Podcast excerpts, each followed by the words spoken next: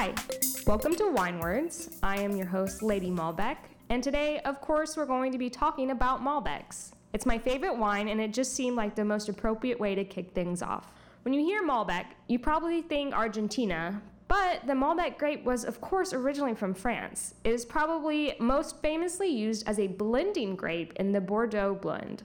The main reason it's primarily used for blending instead of as a pure wine in France is because the French climate isn't all that great for this particular grape. The roots of the Malbec vines tend to rot easily there. This is the reason why you probably think Argentina first when it comes to Malbec wines. The sunny, high altitude of the Mendoza province in Argentina is where the Malbec really, really thrives. And that's what I'm going to focus on today Mendoza Malbecs. I've picked out some great descriptions to read today, and I really think you're going to enjoy them. So pour yourself a glass and let's get started. These first few are reviews by Michael Schachner from Wine Enthusiast. And Michael, sorry if I horribly mispronounced your name. Solo Contigo 2015 Collection Malbec. If you like cassis and blackberry aromas, this Malbec offers no shortage of that. Its lush, seamless palate offers toasty blackberry and chocolate flavors that carry into a finish that's as steady as a freighter on a calm sea. Polenta 2013 Grand X Malbec. Dark terry chocolate and blackberry aromas lead to a full bodied and fresh palate in this wine.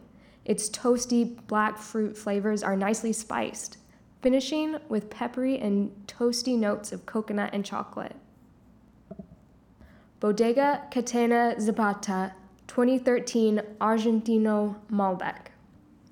With its licorice root, cassis, and plum aromas, this juicy, tight Malbec shows a firm grip and racy acidity.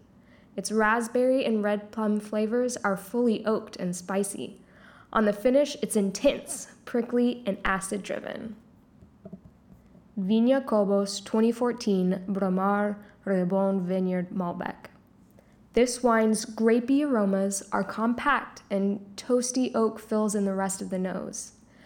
The palate is abrupt, almost vertical, and firm to the extreme, with chewy black plum and black cherry flavors. This next one is from Alistair Cooper from Decanter. Bodega Catena Zapata Alta Malbec.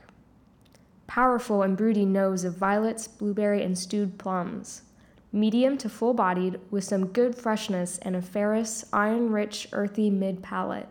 The fruit is very pure and plush, and the ripe yet firm tannins will allow this wine to age extremely well.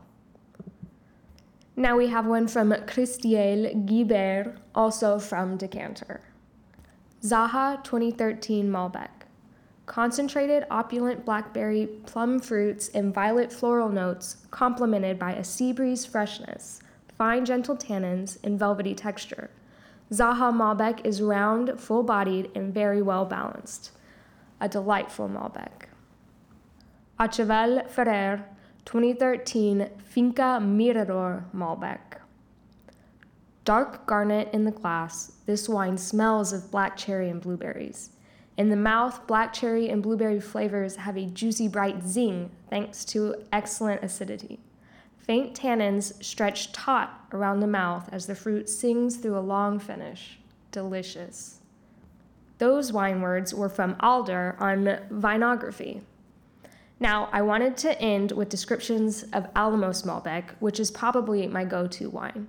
If you visit their website, they have an actual poetry page to describe their wines. I'm only going to read one, so you should definitely go check out all of them on their website. And you can watch the videos they have to go along with them. Okay, this was my favorite one, and it's titled New Tango Riffs. The first embrace sends Malbec's deep plum flavor thundering like a tango guitar, while tastes of cocoa fall across layers of vanilla in a soft sway. Wow.